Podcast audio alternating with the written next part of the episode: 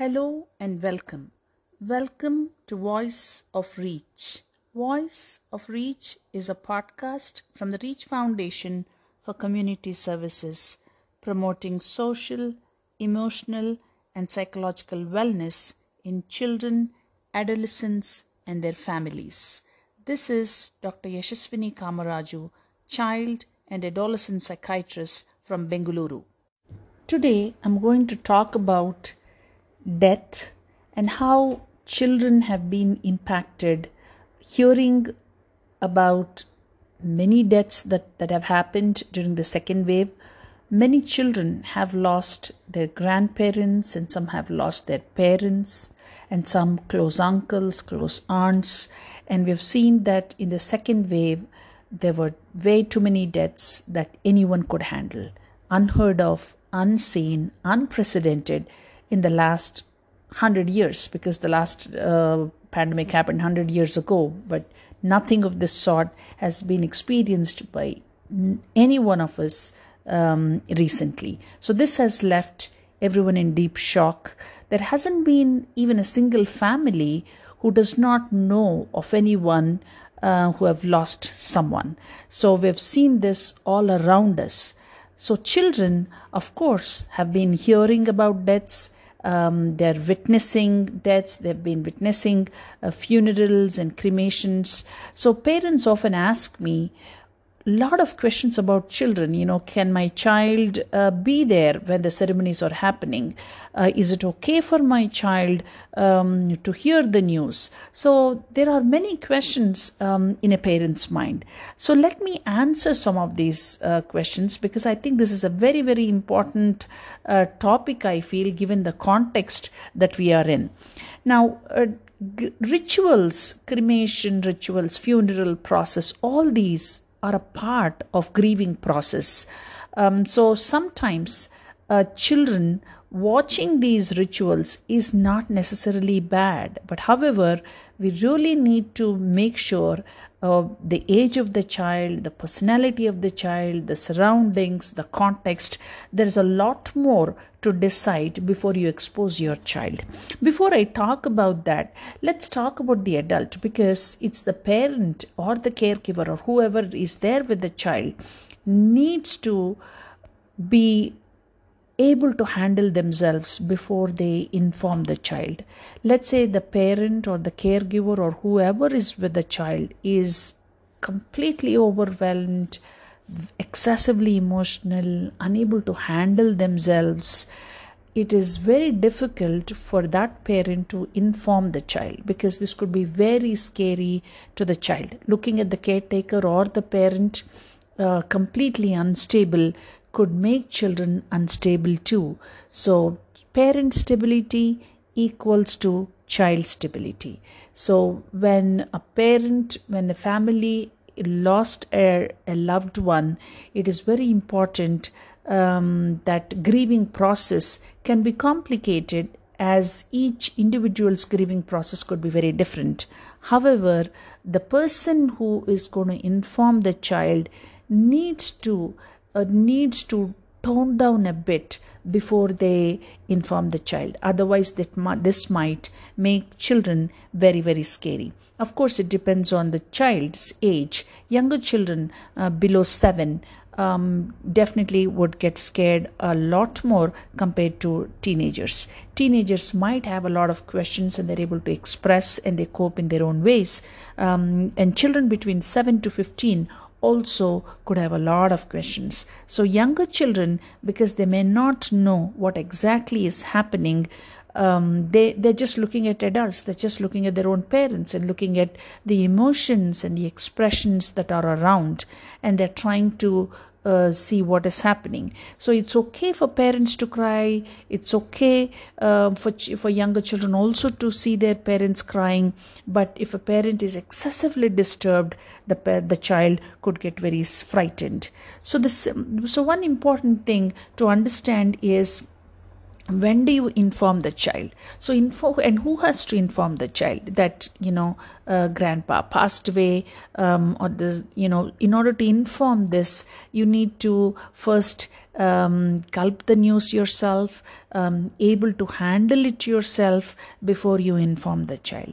And where do you inform the child? So, uh, you need to inform the child in a place where you're okay to take the child's reaction. Of course, very, very young children, you're not going to uh, uh, inform the child in, in big details because younger children do not understand the concept of death. The concept of death is understood more or less when the child is around 7 or 8 years of age. So, below 7, the concept of death is not understood uh, because the permanency of death is not understood by children because they do not have adequate language nor cognitive abilities as they cannot connect the dots. So, younger children just go by what you tell them. So, even with younger children, so you need to answer their, you, you could say that grand, you know, you could tell them that. Uh, that grandfather or or someone you know um, passed away but younger children will not understand those words so you so a lot of times you need to answer their questions very simple short and in a direct way and below 4 they don't need to be told anything because they do not understand children between 7 to 15 you can use the words because they would be able to understand the permanency of death and uh, and also lot of parents ask me should i take my child um, to the rituals? Can my child watch the ceremonies? Can my child watch the rituals? These are very individualistic to each family because there are many rituals. For example, uh, in a typical Hindu family, there are many rituals that go on for days. So, likewise, other religions have different ways of grieving processes. So, you need to understand that your child needs a bit of preparation before you take them um, before you expose them and uh, witness and make them witness uh, the ceremonies during this um, du- during these cremations or funerals. Uh, because yeah as i said younger children you do not need to ask them any questions. For younger children you need to make sure that there is someone with them there is someone to take care of them um, while you're busy taking care of other stuff uh, at the most they might come um, uh, come and take a peek, but there's no need to keep them for a long time uh, where these rituals are happening. Let's say children are above seven, between seven and 15. Um, you could, if the child is above seven years of age, you can certainly ask them uh, that these uh, rituals or ceremonies are happening. Do you want to, uh, are you okay to come? Give the child a choice. You might wonder, why would I ask my child? Child um, a, a, choice because you this depends on the temperament of the child because you know some children um, who are okay to see the ritual may not be complete ritual but they might want to come and be there for a few minutes be there for a little time to understand and they might go back to their play with their cousins and rest of the family. But if a child is expressing that he wants to come, this is about the child above seven, do not necessarily stop them. And it's also okay to ask them, um, a child who's above seven, do you want to do you want to come? Are you okay? Um, so, and also prepare them a bit again this is for children above 7 preparation should be you you could tell them that you know there would be adults who would be upset who could get emotional because they you know they had a lot of attachment with the loved one so you will see adults crying um, so th- this way you're you're helping the child understand that uh, adults also cry and it's okay to cry. It's an emotion to be expressed. But if your child is saying i don't want to come leave the child uh, with a relative or a friend. This is very important because this helps children children and especially some children who are okay to watch the rituals. Again even during uh, this time when the child uh, you need to keep checking with the child in between if the child is okay. If you sense the child is getting too emotional or unable to handle uh, or um, or if your if your child says he doesn't want to be there anymore please make sure that you send him away and make arrangements in advance so, what could be the reactions of a child who has witnessed a death ceremony or a funeral? um, as I was mentioning earlier, children below seven move on move on very quickly, and children below five do not understand the implications, do not understand the permanency. So for them, they're just confused uh, and they act uh, based on what their surroundings are. It's easy to take them away, uh, aside play with them and just get them back to uh, back to what um, back to an activity with with other children. Whereas uh, the other children whereas the older children as i was telling you 7 and 15 who have witnessed the ceremony or who have underst- who understand the permanency of death might show some reactions. Some children might be sad very sad uh, just like adults. Some children may be a little bit be irritable and some children may behave as if nothing has happened. They're not exhibiting any emotions. They're not talking about it. Uh, they're not recalling the grandparent. Uh, they're not asking you any questions. That's okay too. So do not force a child to speak about it or to ask you questions. Um, and some ch- children might be very quiet and silent. So because each child grieves very differently, just like adults um, who grieve differently. So you need to give children also time for the grieving process. Just like adults need time, children also require time for the grieving process. Now, what happens uh, if a child watched some funeral or a cremation ceremony? Uh, that is, uh, you know, all the, or the cremation rituals that happen in homes. Um, and what what happens to a child? Uh, so children might behave differently. Their expression of grief could be different in the sense that children might have, some children might exhibit difficulty sleeping, some children might tend to be a bit more clingy, or some children might say, you know, I'm having memories of grandma, or, you know, I can't eat, I don't want to sleep. Some children behavior might get worse in the sense they might become more angry or irritable. So, especially that such things can happen in a very young child who does not have the language language to express their inner pain. Let's say uh, a very young child, like a four or a five year old, um, was very attached to the grandfather or the grandma, and if one of them passed away, the child is not able to express the pain in words, so he might become more irritable, angry, tantruming for no reason. So you need to understand uh, that younger children cannot do not have the words to explain. So um, so also understand that some of these reactions are temporary, they're transient the very natural process of grieving, and children would settle down uh, with assurance and with a bit of support from the parents. So, what can a parent do? So, let let me talk about the parental do's and parental don'ts. Uh, let me start with the parental do's. What should a parent do?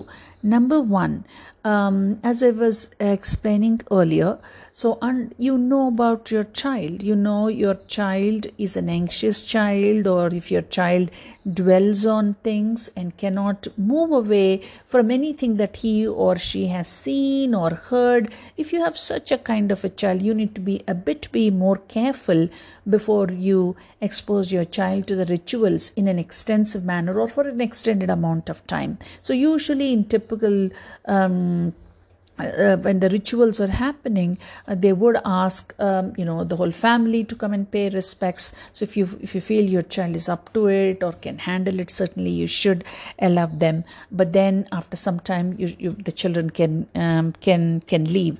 Um, if you if you certainly think if your child definitely cannot take it and is also verbally expressing that he that he or she does not want to see or participate, uh, you can actually leave them with a friend or a relative. It is certainly okay.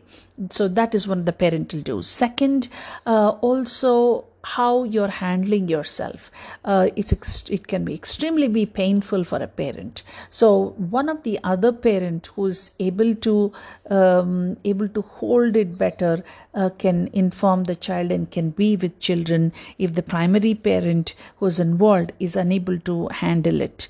Um, three, it's okay to cry in front of your child because parents ask me if I cry, will my child be affected? It's okay for you to be upset. It's okay for for you to be uh, crying because uh, crying is a is an expression and it's a very important expression during grieving process and there's nothing wrong with it.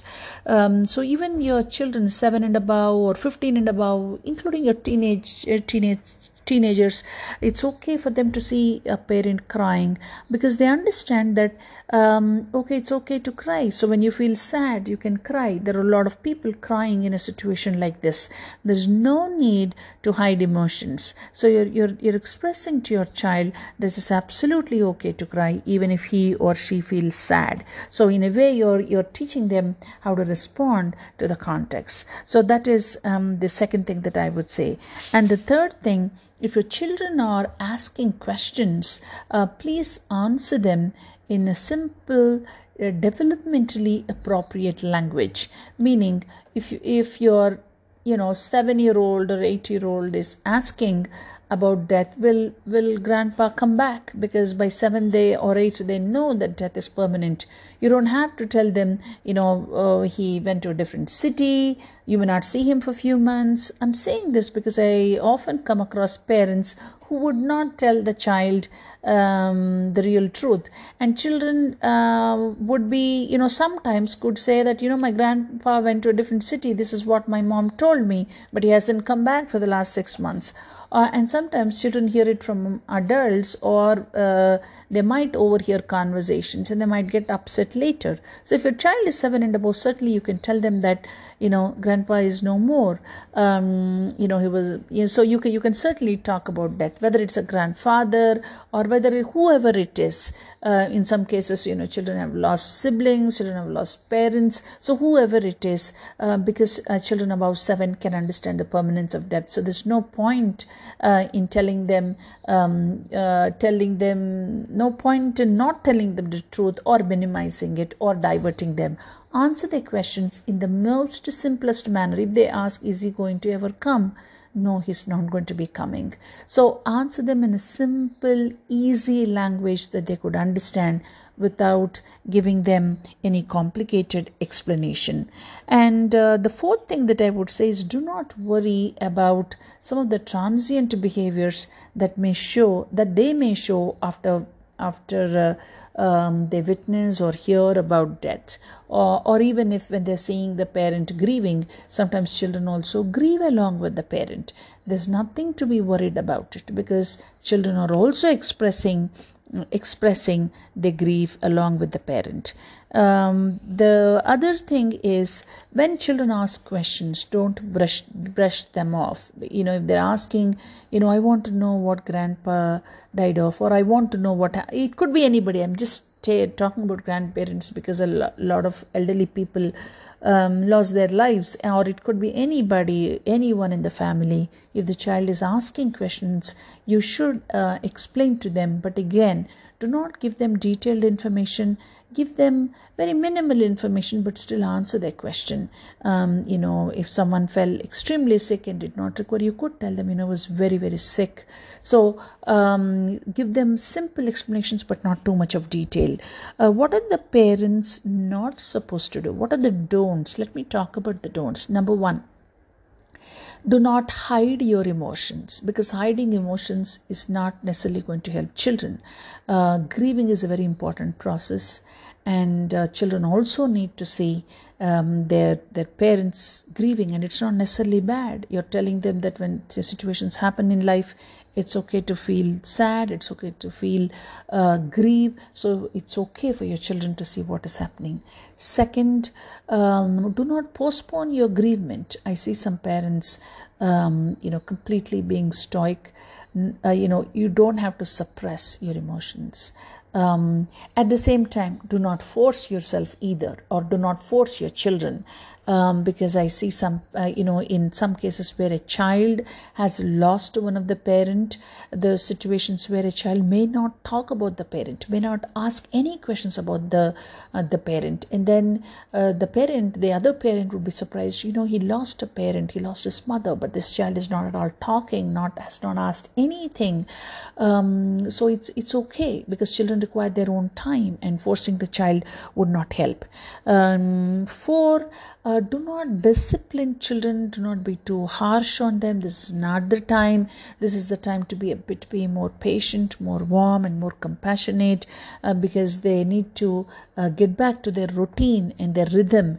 Uh, you know it's very important to get them back to what they're doing on a daily basis and to structure and schedule their day because we do not want parents uh, to sit um, and feel sad all day uh, because that's not going to help the environment at home and it's not, not going to help children as well. So, children will be, you will be seeing uh, the mood shifts in children. Sometimes they may come and ask you a few questions and then they may go back, and then um, some of this shifting uh, of the sadness and normal behavior can continue just like as in adults. So, be there for them, uh, manage yourself. Um, grieving is an important process uh, and take your own time children also take time and do not worry about your children because children also it's important for children to see adversities in life challenges in life because they grow and mature by looking at all of those things. And these are life lessons and they cannot um, get away from these life lessons and one parent should not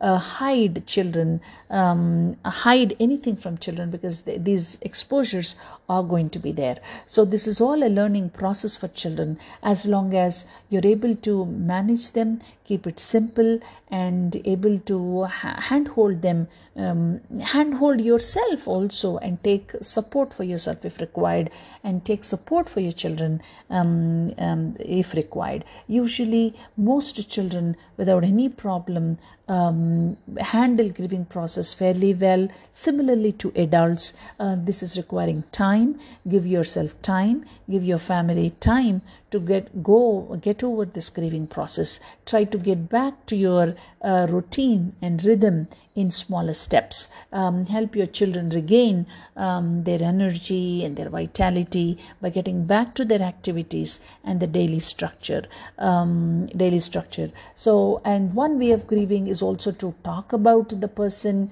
um, talk about the person, have memories of the person, make children do a photo album, keep uh, photos in the house. Uh, they could um, they could do a photo album, they could do a video. All of these talking about them, uh, talking about their memories, having pictures and doing activities or crafts, or a child can write a poem or write a story or remember some of the things um, that the loved one did for them, how they lived, what what have you learned from them. All of this uh, is a grieving process. So you don't have to stop talking about them. You don't have to hide your feelings. Uh, children look at you and they also learn how to grieve, how to heal, and how to hope. I hope this information is useful um, for you as a parent. Um, thank you so much. This is uh, Dr. Yashaswini Kamaraju.